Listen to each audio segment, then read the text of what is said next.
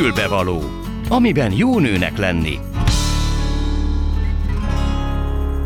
Jó napot kívánok, tisztelettel köszöntöm Önöket a mikrofonnál, Gál Ildi. A mai műsorban először egy nagyon izgalmas kérdést próbálunk boncolgatni majd. Somi Panni táncművész, tánctanár lesz a vendégem. Egy kicsit arról szeretnénk beszélgetni, hogy az indiai tánc mit tesz hozzá itt nálunk Kelet-Közép-Európában egy nőnek az életéhez, ha elkezd vele foglalkozni, milyen titkokat rejt, mi az, amivel mi gazdagodhatunk ez által, ha elkezdünk vele foglalkozni, és így tovább. Én a dologhoz természetesen nem értek, nem műveltem sajnos, de Somi Panni, aki már egyébként itt a stúdióban, ő nagy szakértője a dolognak, úgyhogy ha hamarosan elkezdünk vele beszélgetni. Aztán, ahogy megszokhatták, hoztam ismét egy irodalmi példát, ami persze nem az indiai tánchoz, de a tánchoz azért kötődik. Grecsó Krisztián egy novelláját, aminek a címe csak egy tánc. A hírek után pedig Borbély Balázs lesz a vendégem, aki egy sok gyerekes apuka, és az érintettsége és a tapasztalatai okán létrehozott egy egészen különleges parkot, egy olyan parkot, amelyben a sérült gyerekek terápiás kezelése zajlik, bár ez így talán nem teljesen igaz, viszont az biztos, hogy nagyon-nagyon hatékony. Erről a dologról fog majd ő is mesélni egy kicsit, illetve a saját történetét is remélem elmeséli majd.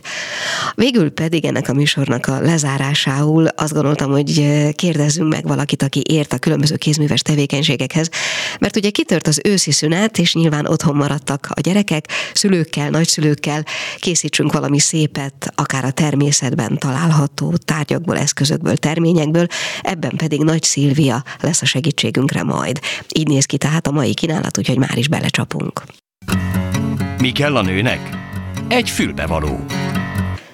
Szóval Somi Panni, táncművész, tánctanár, bár így nem teljes a bemutatás, a vendég ennek az első fél órának, vagy legalábbis az első témának. Azért szeretem volna veled beszélgetni, mert láttam videón is, meg élőben is néhány, hát indiai tánc, nevezük így produkciót színházi produkciót hozzáteszem, és annyira izgalmasnak és vonzónak tűnt, és nagyon titokzatosnak is egyszer, mint azt gondolom, hogy ez valami egészen másik világ, amit mi valamiképpen a női teljesség világának látunk. Aztán javíts ki, hogyha ez egy sztereotíp butaság. Hát az indiai klasszikus táncnak nagyon-nagyon sok stílusa van, és nagyon sok rétege. Tehát amit itt színházban lehet látni, az ugye a szemnek szól, tehát azt nem műveli a, a, a néző, aki nyilván azt látja, hanem hát ugye befogadóként van jelen. Na most itt egy teljesen más színházi közeget próbálunk létrehozni, hiszen van egy olyan kommunikációs az rendszer. Az mit jelent? A színházban. Ja, értem, a színházban, igen. a színpadon. Tehát van egy olyan kommunikációs rendszer ennek a délindiai klasszikus táncnak, ami, ami beszél, hiszen minden mozdulatot le lehetne fordítani. Tehát ebben mi kommunikálunk, kommunikálunk a, a, a színpadon, e, egész költeményeket tudunk elmondani, mondani, akár a kezünkkel, szemünkkel, arcjátékkal. Tehát ez egy réteg. Ez az, amikor az ember befogadóként van jelen egy Aha. délindiai klasszikus színházi előadáson. Bocsánat, az fontos, hogy délindia? Igen, igen, igen. Indiában több klasszikus műfaj van. Tehát ez a délindiai műfaj, ez talán a legrégebbi. Tehát ennek úgy az első tényleg bizonyítottan hát meglévő emléke az is mondjuk ezer évvel ezelőtti, tehát, tehát tényleg nagyon-nagyon régóta. De, de bocsánat, az eredete, és gyanítom, hogy ugye, ahogy mondod, ez a délindiai több mint ezer éves történet, ennek sem még semmi köze nem volt talán a színházhoz. Ugye? De volt Tehát, neki. Volt már akkor volt is? Neki, Komolyan? volt neki, még pedig annyira, hogy engem ez kezdett érdekelni, amikor ezzel elkezdtem foglalkozni. Nem a tánc irányából jövök, én a színház irányából jövök, és hát amikor én, én szembesültem avval, hogy Indiában létezett egy olyan színházi műfaj, mint annak idején az ókori Görögországban. Tehát a görög világnak a színházi kapcsolata valójában Indiában megvolt. Egy ugyanabban a korban, és majd, hogy nem ugyanazon a szinten és színvonalon létezett színházi élet zajlott akkor Indiában. Most ennek a maradványa, ennek a tovább élése, mert nyilván az a műfaj már nem létezik, az ugye megszűnt, kihalt, eltűnt, viszont annak a maradványa az ma a klasszikus táncok formájában van jelen Indiában. Tehát azt mondod, akár még az az összevetés is áll, hogy ugye ókori görög tragédiákat játszunk ma is színházakban, meg nézünk ma is színházakban. Azok a történetek, amiket ti elmeséltek, azok ugyanilyen módon azokból a régi történetekből származnak, vagy akár egy az egyben azok?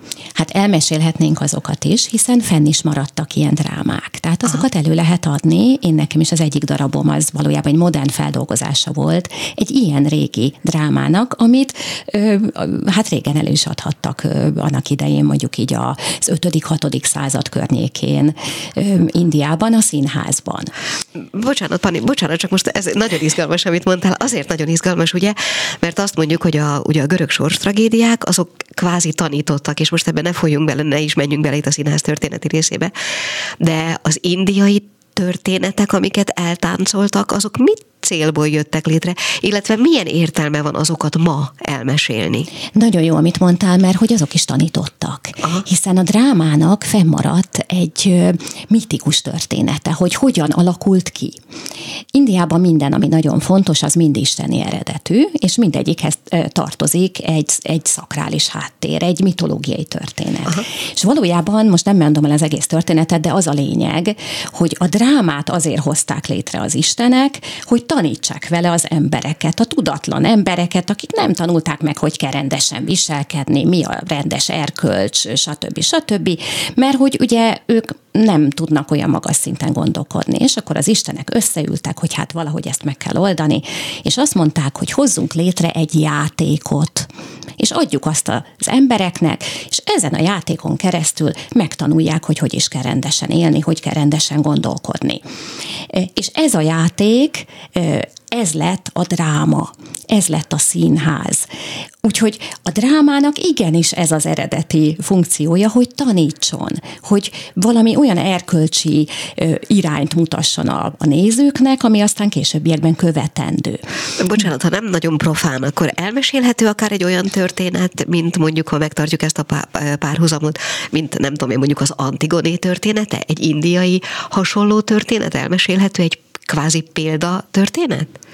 Hát akár elmesélhető, persze, de azért ezek nagyon bonyolultak. Jó. Tehát, hogyha én ezt most elkezdem mesélni, az egy külön műsor lesz, én úgy érzem, hiszen nagyon nagy kutatás is folyik ezzel kapcsolatban. Jó, hogy... de hát, hogy szavakba önthető, elmesélhető, mint egy abszolút, példatörténet. Aha. Abszolút, tehát ugyanúgy megvan a, a, a király, a királynak a lánya, aki mondjuk eltűnt, bonyodalmak keretében azért mégiscsak valahogy előkerül, akkor, akkor különböző tragédiák történnek vele, és utána a végén van egy megoldás. Tehát Aha. ugyanúgy, mondom, ha egy görög drámát nézünk, és annak így a felépítését, akkor hasonló módon, nem teljesen ugyanúgy, de hasonló módon az indiai színházban is ugyanígy megvolt.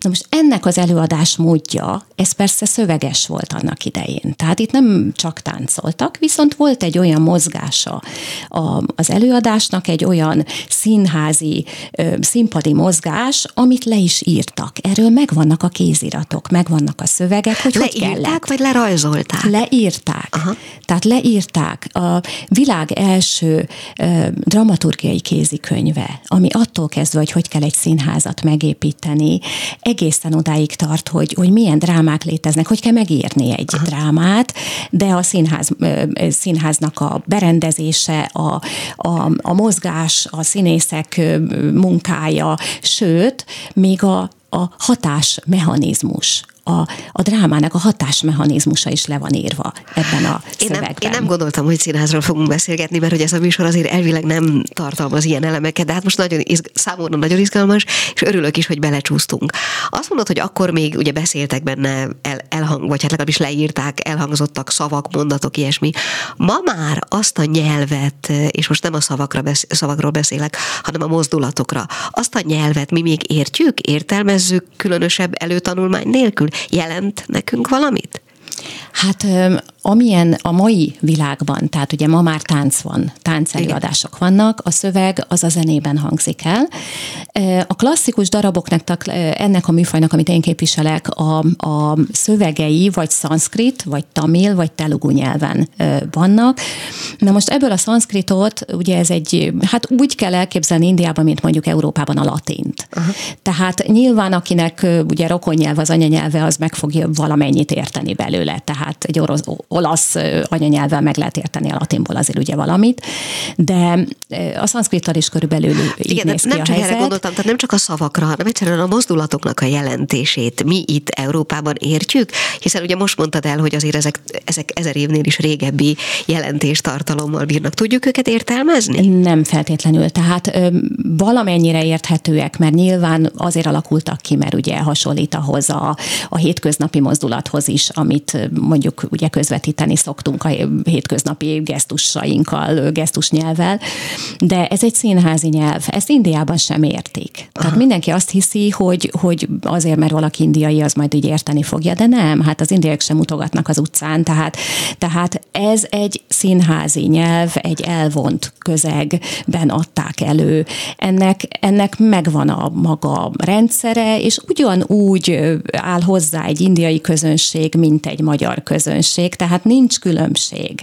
Aha. Ha egy, egy darabot előadunk Indiában, vagy előadunk Magyarországon, ugyanúgy el szoktuk mondani, hogy miről van szó, sőt, én még azt is szeretem csinálni, hogy megmutogatom előtte a kézjeleket. Tehát ha közönség nagyon szereti, mert ugye olyan kicsit beavatottan érzi magát utána, és örül, amikor felfedezi a, a darabban ezeket a mozdulatokat. Na, ha már kézjeleknél tartottunk, akkor én most nem kérem, hogy mutasd meg, mert nyilván ezt a hallgatók nem fogják látni.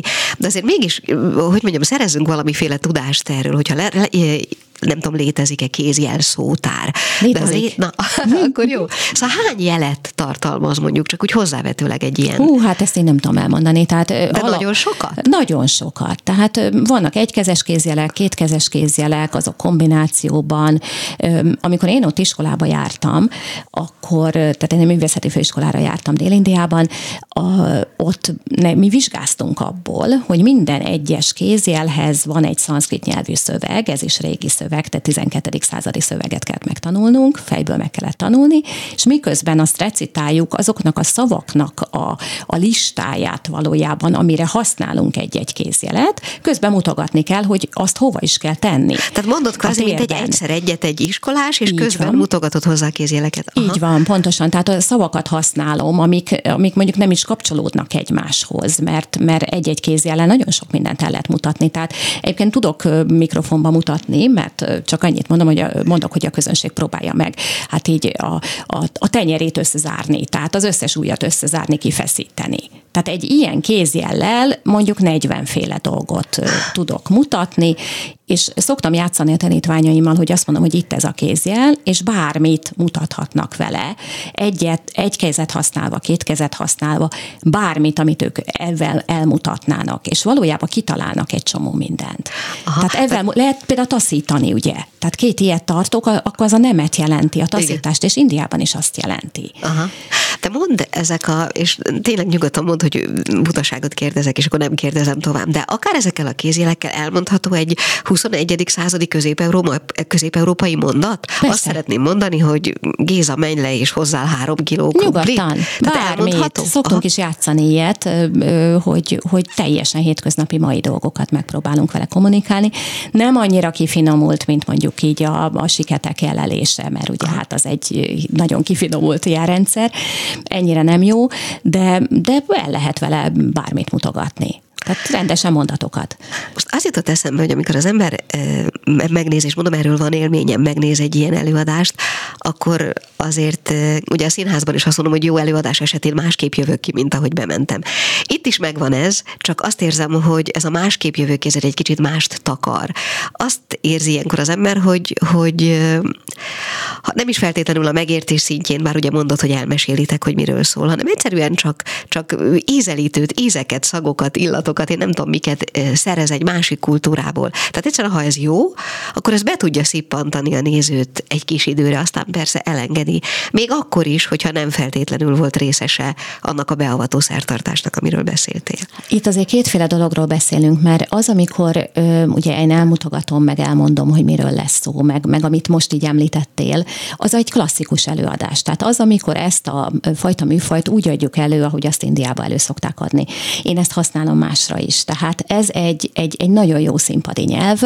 Ezzel én teljesen modern mai darabokat csinálok a, a színpadra, ami mondjuk mai téma, egy mai, mai öm, gondolat. Egy, Rólunk egy, szóló téma? Rólunk Tehát egy magyar szól. nőről szóló téma? Abszolút akár? magyar Aha. nőről szóló téma, sőt volt egy olyan darabom, ami, sőt kettő is, ami két festőnőnek az életét meséli el, két magyar festőnő, akik Indiában éltek. Tehát az Aha, ő tehát életük. volt valami kapcsolódásuk. A... Kapcsolódás mindig van, hiszen azért valami oka kell, hogy legyen, hogy ezt a műfajt Nyilván. használom, és ezt a stílust használom az előadáshoz, tehát mindig van valami kapcsolódás, de nagyon sokszor nem indiai téma, nem ókori téma, nem olyan, amit egy magyar mondjuk csak az érdekesség kedvéért néz meg, uh-huh. hanem olyan téma, ami mondjuk mindenkit érint, mindenkit érdekel, vagy pedig hát mondom valamiképpen magyar, magyar viszonyban. Lehet érdekes. egy ilyen előadásnak a végén katarzist megélni? Hát én remélem, hogy sikerül. Aha. Igen, én remélem, hogy sikerül, mert hát az lenne a cél minden előadásnak, ez lenne a célja, úgy gondolom. Aha. Úgyhogy igen, igen, igen lehet. És nem kell hozzá ismerni feltétlenül a technikát. Tehát, na most amikor elkezdtünk beszélgetni, akkor én azért úgy döntöttem, hogy azt is elmondom, hogy másik szintje is van annak, hogy megismerkedjünk ezzel a tánccal, ki kell próbálni. Na most azok, akik csinálják, ők teljesen másért csinálják. Tehát, Pont erre akartam kanyarodni egyébként. Igen. Teljesen másért csinálják, tehát nem azért, az egy külön kategória, hogy valaki bejön a színházba és megnéz egy modern táncelőadást, mert időnként ugye azt csinálunk, vagy egy, egy klasszikus alapú táncelőadást, ez egy másik dolog. Na most aki viszont eljön tanulni, az nem feltétlenül azért jön el tanulni, mert ő mondjuk a színpadon szeretné látni magát, persze ilyen is van, hanem azért jön el tanulni, mert, mert egy olyan mozgásformát képzel el magának, amiben nem csak mozogni kell, hanem nagyon sokat gondolkodni is. Tehát ez az agyat ugyanannyira megmozgatja ez a fajta mozgás, mint a testet. Egy olyan, a technika egy olyan magas szintű koordinációra épül, amit, amit tényleg nagyon szorgos gyakorlással és hihetetlen koncentrációval lehet csak elsajátítani. Ez egy nagyon aktív meditáció, egy olyan aktív meditáció, ahol semmi más nem férkőzhet be az ember agyába a feladaton kívül. Tehát annyi mindenre kell figyelni. Teljesen más ritmusba kell mozgatni kezet, lábat, ujjakat, szemet, fejet. Tehát nagyon-nagyon sok testrész mozog, és ezek kombinációját, koordinációját kell felügyelni. Ezt kell megtanulni. Ugye azzal indítottuk, hogy, hogy van az a sztereotípia, hogy ez a női teljesség maga. Ennek, amit most mondtál, ennek van-e köze, van-e női specifikuma, van-e köze a nőiséghez, vagy akár egy férfi ember ugyanúgy hát nyilván a koncentrációban a, a, a agy különböző területeinek a koncentrációjában nincs különbség. De abban, amit ez a dolog okoz, ami miatt érdemes elkezdeni tanulni, abban van-e? Kétféle dolog van ebben a táncban. Van férfi tánc is, és van női tánc is. Tehát ennek külön neve és külön technikája is van. A női műfajt persze, hogy érdemes elkezdeni, hiszen a nők nagyon képesek arra, hogy nagyon sok mindenre figyeljenek egyszerre. Itt nagyon sok mindenre kell figyelni egyszerre. Tehát tényleg könnyebben tanulnak talán a nők, vagy inkább úgy fogalmazok, hogy sokkal több nő van, aki könnyebben megtanulja ezt a műfajt, mint a hány férfi. Nagyon jó férfi táncosok is vannak Indiában is, sőt, még Magyarországon, nekem is van egy férfi táncosom, aki nagyon jó, de hát nincsenek ott tömegével a fiúk, úgyhogy ez akik, akik tömegével érkeznek, és akik tényleg ezt akár hobbiként elkezdik csinálni, mert nem követelmény a színpadra Persze. kerülés, azok általában általában nők. Aha. Lesz egy olyan érzés is mögötte, hogy a, az erő érzete. Tehát ez az a hely, ahol egy nő nem lágy és finom lesz, és, és elnyomott és gyenge, hanem itt kemény lesz és erős.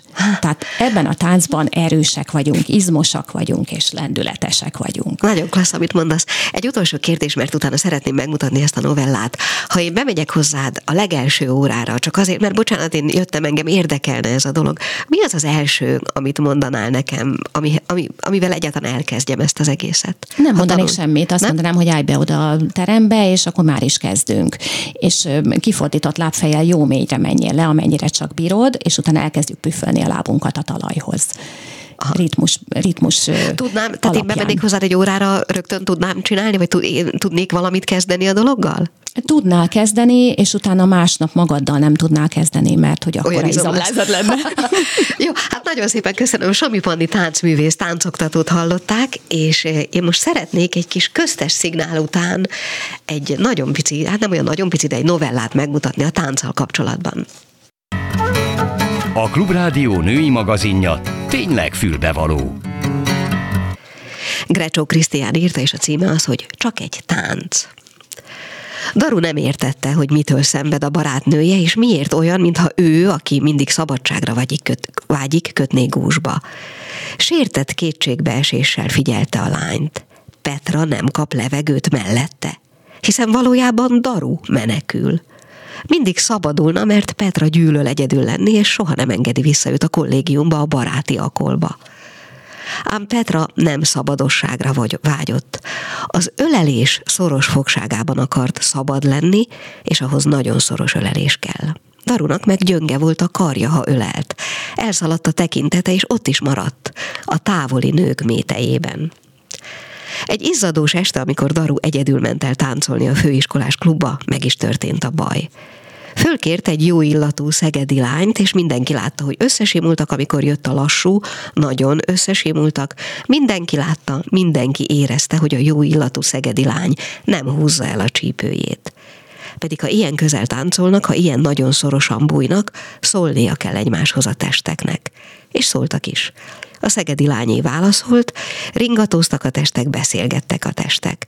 Petra megtudta. Persze, hogy megtudta. Valaki elment hozzá, 90-es évek nem volt még mobil, a vezetékest meg kitartotta volna a főiskolás bérleményében. Na, mond, hát senki. Hát akkor honnan tudta?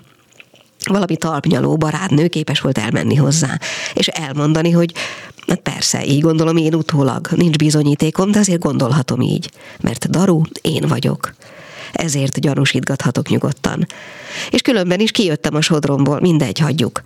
Petra reggelre sebzett vad lett. Jött be a főiskolára, csupa zselé volt a haja, akkoriban rövid fiúsra vágott tépet haja volt, és aznap reggel tiszta pomádé. Az arcán alapozó, csak épp annyi, hogy látszon, sokat sírt. És hogy nem akarja, hogy ezt lássák. Úgy is mozgott, mint aki nem tud máshogy, mert a fájdalom megtörte, és mindent megtesz, hogy ezt senki ne vegye észre. Jött Petra föl a lépcsőn, és még a magyar tanszéken a tanárok szájában is megállt a falat. Jött föl a fájdalom, a bánat. Nem tudni mi lesz, nem tudni meddig tart, de Daru látta, hogy mindenki fél. Egyedül neki a lány barátjának volt oka rá, mégis a többiek is rettegtek. Daru a büféhez menekült el a könyvtár előtt, és le az oldalsó lépcsőn, mintha lehetséges lenne, mintha lenne ilyen valóság, hogy ő nem vette észre Petrát, hogy jön. És elvileg, ha csak a látást vesztük, akkor akár elő is fordulhatott volna, hogy nem arra néz. De az egész iskola, a teljes magyar lapály, az épület, a kékcsempés folyosók, a tanszék mind-mind megdőlt a fájdalom és a jelenlét súlyától. Petra ott volt. A görga, körgangos folyosón a büfé előtt, ha a pulthoz simult, Daru tudott úgy állni, hogy a tanszék elől az elsőről ne lássák, és hogy ő se lásson föl ne nézze Petrát a pöttyös garbójában, amilyet most, ekkora bánat idején a klónnál nevelt barátnője is viselt. Éppen ugyanolyat. És a barátnő is ugyanúgy tartotta a fejét, a haját pedig éppen a héten tépet fiúsra vágatta. A klón nézte Petrát, hogy mi lesz. Most mi van, most mit kell tenni? Le kell lerohanni és kivégezni Darut. A klón egyszerű lány volt, és észszerű bosszú formákat ismert. De Petra semmilyen fizikai fájdalommal nem elégedett volna meg. Mást akart. Ő Darut akarta mindenestül.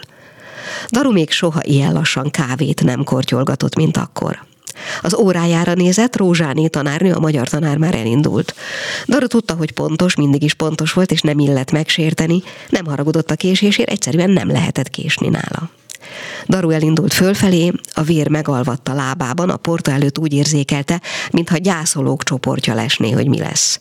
És valóban néhány alsóbb évfolyamos fiú ráröhögött, kiröhögték, látták, hogy önként választotta járma felé tart, hogy a bitó, amit magának ácsolt, már áll és nem Petra bűnös, hanem ő a bűnös. Ajajaj, ezt olvasta le az egyik fiú eh, szájáról. Gonosztevő, ezt gondolta róla Daru. Mi az, hogy ajajaj, hát nem csinált semmit, nem történt semmi. Fölkért táncolni egy lányt. Hát ott volt Petra? Nem volt ott. Akkor miért kell úgy tenni, mintha a világ, mintha a lentkerekek, az egész lendület, amit életnek hívunk, megállt volna? Felért az emeletre, marta a tüdejét a levegő. A fordulón túl ott állt Petra, ezt érezte, hogy a barna fotelek mellett szemben a tanszékkel a legszélső előtt áll, balról ezt érezte. Hogy a könyvtár felé néz, ezt is érezte. Nem látott semmit, így volt elgörbülve a tér. Nem volt egészen igaz, a nem jól képzelt el. Petra a barna fotelok mellett, szemben a tanszékkel a legszélső mellett állt ugyan, de éppen feléje nézett. Daru üvölteni nem tudott volna, nem lehet ilyen neutrálisan megsemmisítően nézni. Legalább vesse meg, legalább haragudjon. De Petra úgy nézte, mint aki érzi, hogy van ott valaki, de nem lát. Ez bejött. Ettől még Daru is megsemmisült. Mindig mindenre föl volt készülve, de arra sohasem, ami végül következett. Folytatódik a Klubrádió ékszere, a fülbevaló. Bizony, és most annyira folytatódik, hogy kimegyünk az erdőbe, nem a szószoros értelmében, de hát átvitt értelemben valamennyire mégiscsak, mert hogy vendégem Borbély Balázs, akiről én annyit mondtam, hogy saját érintettsége okán, három gyerekes édesapaként egyszer csak jött egy ötlet, amivel meg kellett oldani egy, hát valamiféle mm, szenzomotoros problémát. Tehát minden esetre egy olyan terápiás módszert talált ki, amihez kellett az erdő. Talán indítsunk innen. Igen, köszönöm szépen a meghívást. Mm, évekkel ezelőtt, sok-sok évvel ezelőtt, amikor még 6-7 éves voltam, akkor számomra így visszamenőleg belegondolva derült ki, hogy én diszgráfiás voltam, és nem tudtam megkülönböztetni a más a hangzókat, a P-t, a B-től, a D-t, a G-től. Hát ez a klasszikus diszgráfia, és még mai napig megvan ilyen másodikos rajzom, amely le van írva, hogy battársam. Viszont nekem abban a nagyon nagy szerencsében volt részem, hogy apámékkal mentünk rendszeresen hétvégi telekre. Volt ez a hétvégi telekjárás időszak, ők kocsit mostak, én meg a környékbeli gyerekekkel rohangáltam az erdőben. És valahogy ez a 6-7 éves koromban átélt emlék jött bennem föl akkor, amikor egy nagyon közeli ismerősömmel kapcsolatban merült fel a szenzomotoros fejlesztésnek a szükségessége, és akkor azt gondoltam, hogy ezt lehetne csinálni nem csak tornateremben, hanem a gyermek igényeihez megfelelően egy erdei közegben is, mert ő abszolút ilyen erdőjáró gyerkőc volt, és ez annyira szöget ütött a fejemben, hogy az eredeti szakmámat gyakorlatilag szép lassan elhagyva, felváltva, én áttértem gyermekfejlesztő terapeutába, Lakatos Katalin segítségével, aki a, már nincsen közöttünk. Tehát, hogy a dolognak az a lényege, hogy azokat a gyakorlatokat, amelyeket egyébként mondjuk tornateremben csinálnának, azokat ti kitettétek az erdőbe, és innentől kezdve megnőtt a dolog hatékonysága? Alapvetően igen, és itt nem a tornateremi foglalkozásokat szeretném leszólni, mert azokra nagyon nagy szükség van, meg, meg nagyon fontosak. Viszont amikor egy gyerkőc magatartás zavaros, vagy éppen törzúz, vagy nem szól egy szót sem, őt elég nehéz egy tornateremben kordában tartani.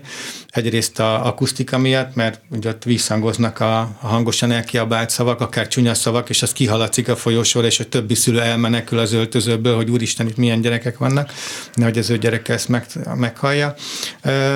És én azt gondolom, hogy a mai gyerekek olyan mozgásszegény életmódban és olyan civilizációs közegben nőnek föl, akár egy üveglap mögött, hogy még életükben nem látok esetleg füstöt vagy tüzet, vagy nem estek be patakba, nem érje őket hó, vagy nem érje őket olyan inger, ami az ő érzékszervéknek nagyon fontos lenne ahhoz, hogy megfelelő gyermekkort élhessenek. És gyakorlatilag folyamatosan éheznek ezek a gyerekek érzékszervileg, mert egy nagyon állandó hőmérsékletben, állandó zajban, vagy állandó csendben telnek a mindennapjaik, viszonylag kevés mozgással, tisztelettel kivételnek, akik rendszeresen járnak valamilyen foglalkozásra, vagy rendszeresen járnak az erdőbe. És a mi erdei túránk az abból más egy picit, hogy ott a figyelemzavaros gyerek nem tud figyelemzavaros lenni, mert azonnal elesik. Neki ott figyelni kell, ha nem figyel, akkor ő bajba kerül. Ezt mindig mondom az erdőben, hogy el lehet esni, neki lehet futni a fának, be lehet potyogni a patakba, akkor, ha nem figyelünk. De ha figyelsz, akkor ezeket mind meg tudod csinálni. Bocsánat, nagyon érdekes, amit mondasz, azt jutott eszembe, hogy akkor én ezt lehet, hogy ösztönösen jól csináltam annak idején, csak egy fél mondat magamról, hogy egy művészeti iskolában tanítva pénteken délután a hetedik kerület közepén, hát el tudod képzelni, mennyire voltak fáradtak azok a gyerekek pénteken délután, akiket mondjuk ötkor odahoztak hozzám, és volt köztük igen mindenféle figyelemzavarra, meg egyébben küzdködő gyerek is, és egy idő után én rájöttem, hogy nem tudok csinálni semmi mást, mint azt, hogy a, ott a művelődési ház közepén kimentünk az udvarra, és elkezdtünk hógolyózni.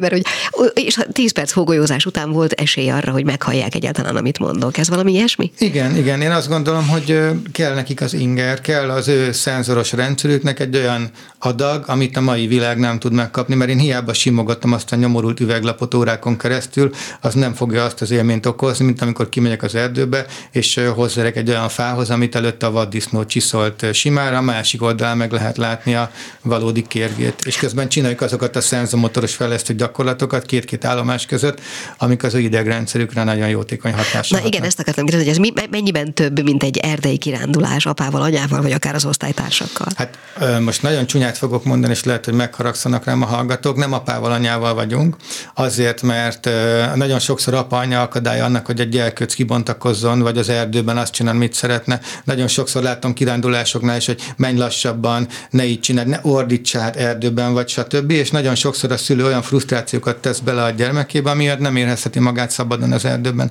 Nálunk nagyon kevés szabály van, nálunk szabad verekedni velünk, a felnőttekkel. Valakinek valami baja van, verekedhet velünk.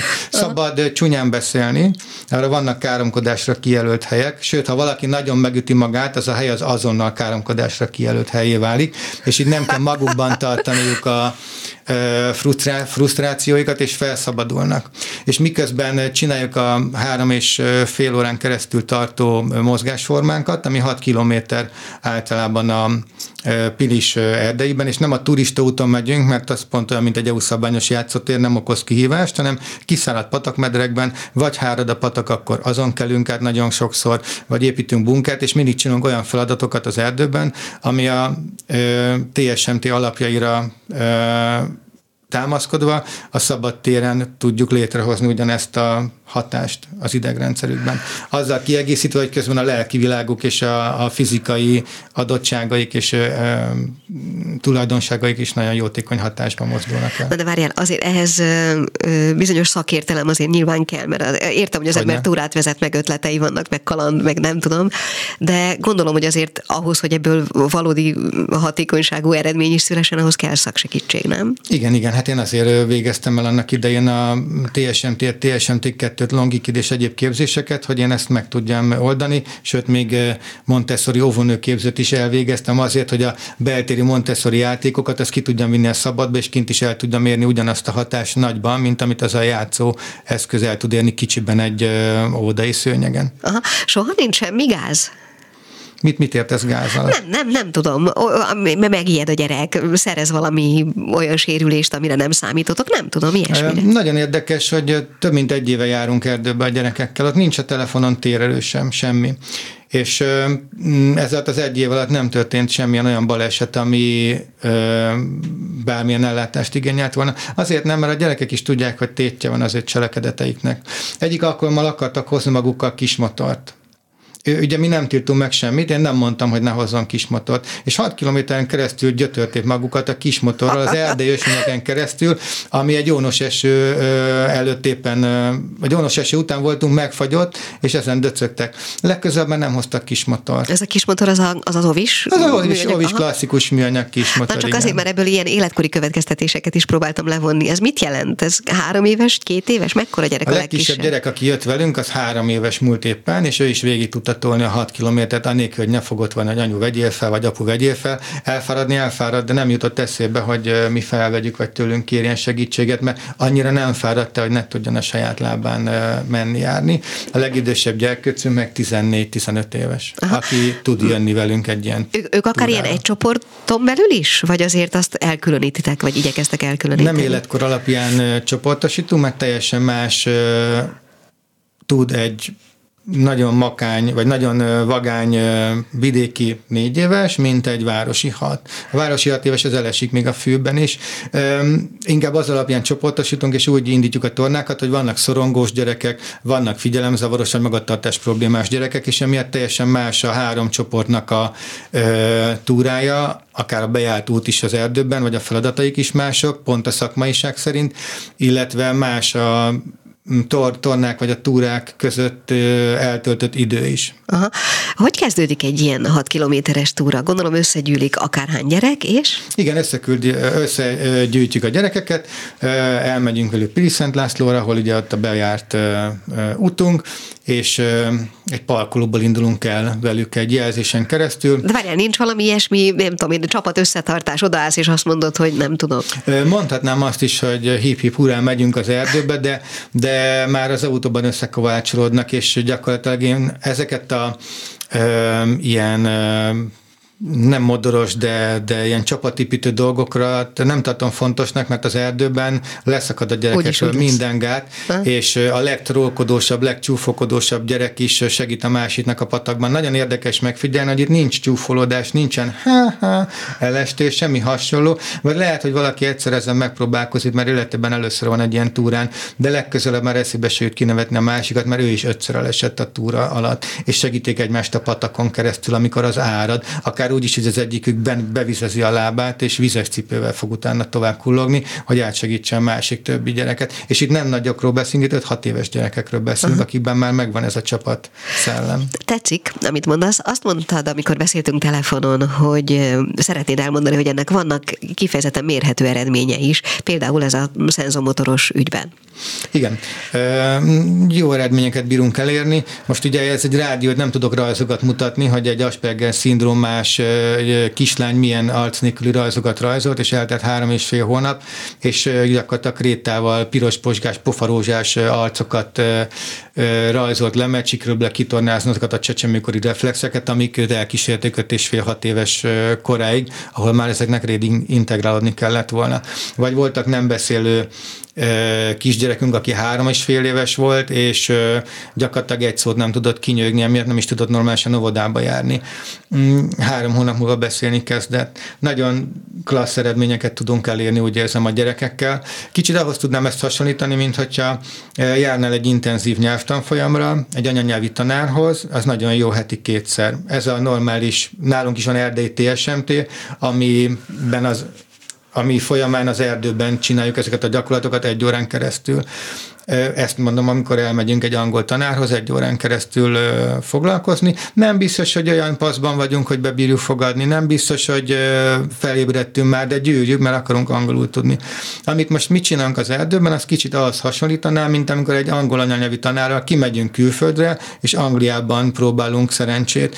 E-, ekkora különbséget érzek a kettő Aha. között, és hatásaiban is emiatt nem akarom, nem akarom azt mondani, hogy hatékonyabbnak érzem, de nagyon jó eredményeket érünk el. Lassan lejár az időnk, még annyit mondj már el nekem kérlek szépen, hogy azt mondtuk, hogy három gyerekes apuka vagy, és a, a te gyerekeid között volt-e olyan, vagy van-e olyan, aki érintett volt, és akinek szüksége volt erre? Én, igen, én azt gondolom, hogy szinte minden gyermek érintett. Pont ma voltam egy védőnői előadáson, ahol azt taglaltuk, hogy a védőnőknek abban a 4 óra 20 percben milyen nehéz kiszűrni, hogy a gyereknek szüksége van a segítségre, vagy sem szenzomotoros, vagy idegrendszer érettség szempontjából. Ugye van ez a hajci, hogy most kell eldönteni, hogy mennek a gyerekek iskolába, vagy nem, és hozzák hozzánk a gyerekek az anyuk, gyerekeket az anyukák, hogy hát így rutinból nézzük már meg, mert az ő kisfia nagyon okos, nincs vele semmi baj, és lehet látni az anyukák szemében azt a mm, megdöbbenést, a néha rémületet, hogy atya égő nem gondolta volna, hogy a gyereke ennyire nem ural testének. Lehet, hogy szellemileg a mai gyerekek nagyon előre haladottak, és nagyon okosak, nagyon ügyesek, de még a 7-8 éves gyerek is azon könyörög egy áruházban, hogy ne cipős vagy kötőfű, vagy cipőfűzős cipőt vegyünk neki, nem tépőzárásat, mert képtelen bekötni, vagy nem szereti bekötni. Nagyon elgondolkoztató ez a mai világban, és amióta én praktizálom, ami szintén nem sok idő, látom ez a 6-7 év alatt is, hogy mennyit romlanak a gyerekek ebben a hat évben, hogy az az öt éves, aki hat évvel ezelőtt volt öt éves, a mostani öt éveshez képest mennyivel többet tudott.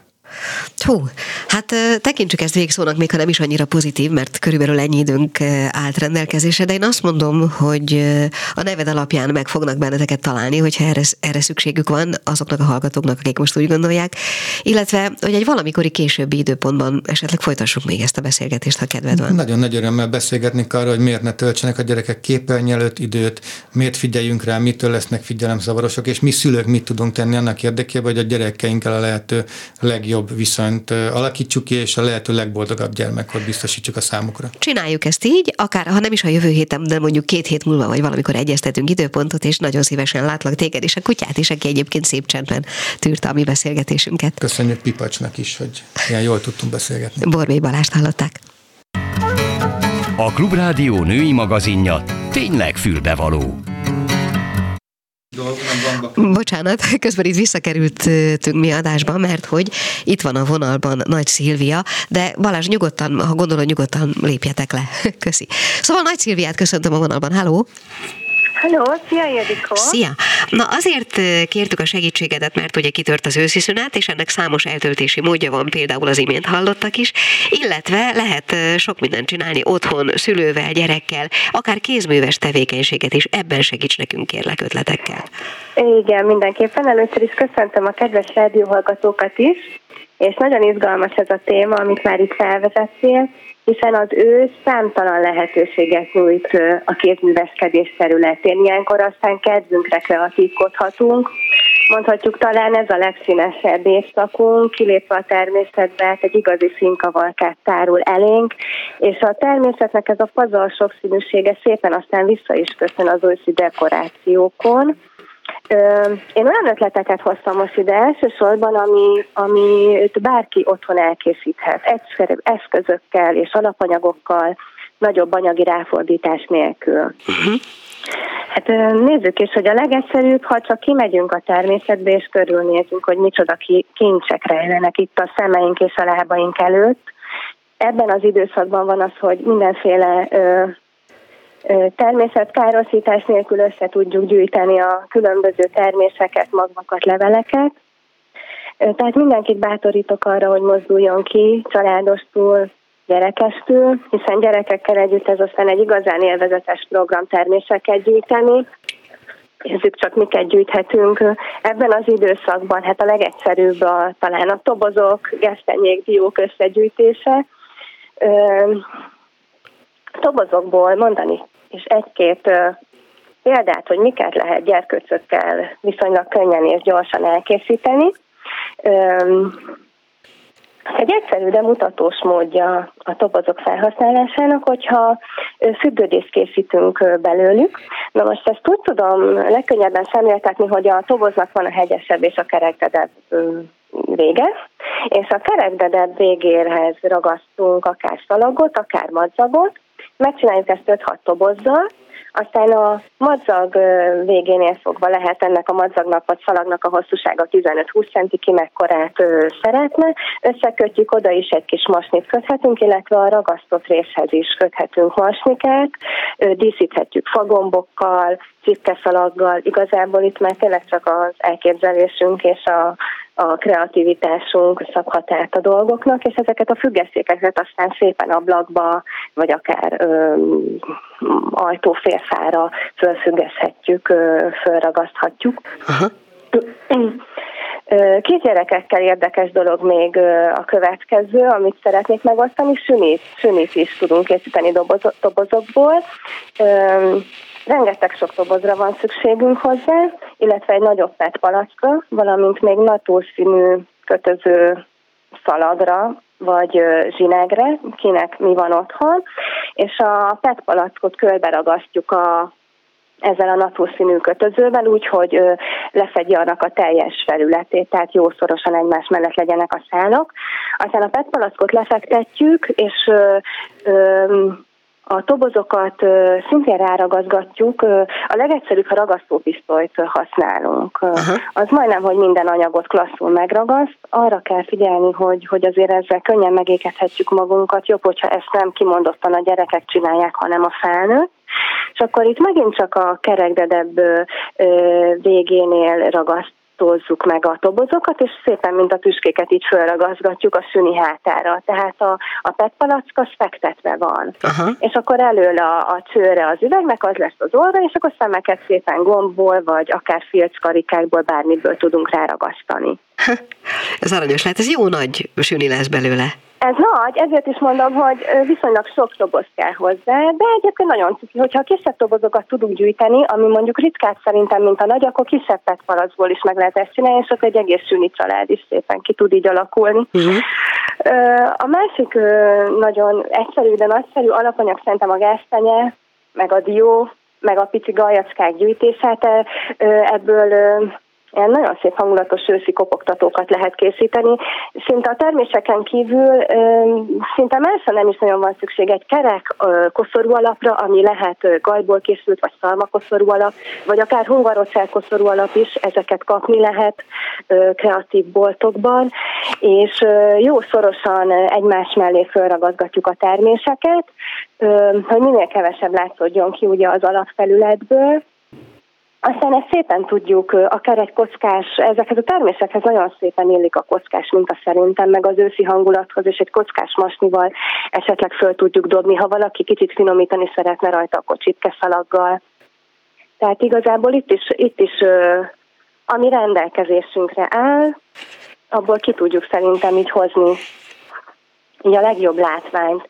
Aztán ugyanezt megcsinálhatjuk pici gaj darabkákkal is, hulladékgaljakat, ha összeszedünk, ugyanígy ezeket föl tudjuk ragazgatni, akár össze-vissza, akár sorban. Egyébként ezek nagyon mutatós dolgok, csak mindig kell hozzám valami, vagy egy masni, vagy ö, valami kis díszlet, hogy Valamivel háziasítjuk, igen. Aha. Igen, igen, igen, igen, igen.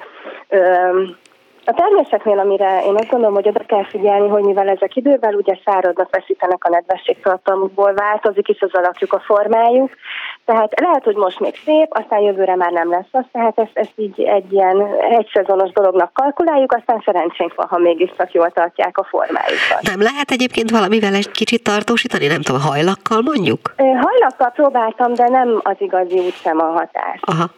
A levelek pedig azok még macerásabbak, tehát az tényleg csak addig, addig a levélből készül díszek, az, az, az akkor frissen nagyon szép, és aztán, aztán pedig száradnak, törnek, forradnak. Uh-huh. Arról egyébként valami olyasmit olvastam, hogy esetleg mély, mély, mély viaszba mártva lehet valamelyest tartósítani. Mártva. Az elképzelhető, én még azt úgy nem próbáltam. Én se, csak olvastam. Nem. Aha, aha. Okay. De elképzelhető, mert textil anyagokat is lehet így mély viasztal ö, bevonni, és akkor klasszul azok is megtartják aztán azt a formát, amit adunk neki.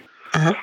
Na van uh, még valami esetleg, még van egy icipici időnk egy pici időnk még van, akkor elmondom a nagy kedvencemet, amit tulajdonképpen bármilyen textil anyagból el tudom képzelni, hogy ilyen kis textil tököcskéket formázunk. Ez igazából nem is kell boltba mennünk, hanem szétnézzünk otthon, hogy mi az, amit ö, már nem használunk, ugyanis ezt pamutvászomból, zsákvászomból, szaténból, básonyból, zseniliából, sőt még kötött anyagból is el tudom képzelni. Tehát mondjuk egy póló, ö, vagy egy... Egy póló, Aha. tökéletes a pólóanyag is hozzá, a választott, kiválasztott anyagunkat, azt lefektetjük egy asztalra vagy a földre kiterítve, és akkor köröket ö, ö, vágunk ki belőle. Ö, kisebbet, nagyobbat. A lényeg az, hogy túl kicsi azért ne legyen, tehát 15-20 centis átmérőnél kisebb ne legyen, mert akkor nagyon pici miniatűr tökök fognak születni, amik aranyosak, de, de inkább nagyobban dolgozunk. Igen, igen, igen. És a szélén körbe megyünk féltöltéssel, azt hiszem azt talán, mivel ez a legegyszerűbb öltés, azt mindenki ismeri. És mikor körbeértünk, akkor meghúzzuk a cérnát, ami össze fogja húzni, ráncolni az anyagot fölül, és épp annyi akkor a nyílást hagyunk csak, hogy ki tudjuk ezt szépen tömni. A tömőanyag az lehet vatta, maradékanyag, vagy pedig, amit én mondjuk szeretek, a szilikonizált poliészter golyócskák nagyon jól tartják a formájukat, amint kitömtük, összevaljuk a tetejét. És bocsánat, utána... szerintem minden háztartásban van fél pár zokni. Szerintem az is remek tömőanyag. Az is tökéletes, tökéletes. okay. Összevágjuk ilyen kis csíkokra, és már mehet is bele. Aha. Tökéletes, tökéletes. Igen, tehát hulladékanyag, maradékanyag, bármi lehet, ami kéznél van. Sőt, szerintem így alkotásnál jó is, ha figyelünk erre, hogy, hogy, hogyha újra hasznosítunk dolgokat, Aha. azért jobb, hogyha óvjuk a környezetet is. És hosszant irányban vékony fonállal, cérnával cikkeket alkothatunk rajta, úgyhogy így körbe tekerjük a tököket, mint hogyha ilyen kis cikkeket formáznánk rajta, és utána már csak annyi a dolgunk, hogy a levelét és a szárát azt megcsináljuk. A levelét én legegyszerűbbnek filc, gyapjúfilcanyagból gondolnám, hogy ma már annyiféle színben lehet kapni, és nagyon jó felhasználható. Abból ki tudjuk vágni, ráragasztani, szintén ezzel a ragasztó pisztolyos megoldással. A szára pedig lehet akár egy egész fahéj, vagy egy kis ö, gajdarabka, vagy azt is meg lehet oldani filcből szintén, hogy egy picike vékonyságot levágunk, föltekerjük, mint a palacsintát, és már is ott van a szár, oda ragaszthatjuk a levelek közé. És ha nagyobb tököt... Kész is. Bocsánat, csak Igen. azért állítalak meg, mert körülbelül ennyi időnk volt, és pillanatokon belül kezdődik a hírek. Nagyon szépen köszönöm, Jó. Szilvi, hogy segítettél nekünk, remélem, hogy sokaknak is, nem csak nekünk, Uh, és bizonyára sok szép munka készül el belőle. Köszönöm szépen, szia! Szia, szia! A mai műsorban beszélgettünk Somi Panni táncművész tánctanárral, aztán elhangzott egy Grecsó novella, végül Borbély Balázs terápiás foglalkozásárba is egy kicsi betekintést kaptunk, végül pedig Nagy Szilvia kézműves segített ötletekkel. Köszönöm szépen, ez volt a mai fülbevaló Gálildit hallották viszont hallásra. A Klubrádió nem csak nőknek szóló magazinját, a fülbevalót hallották.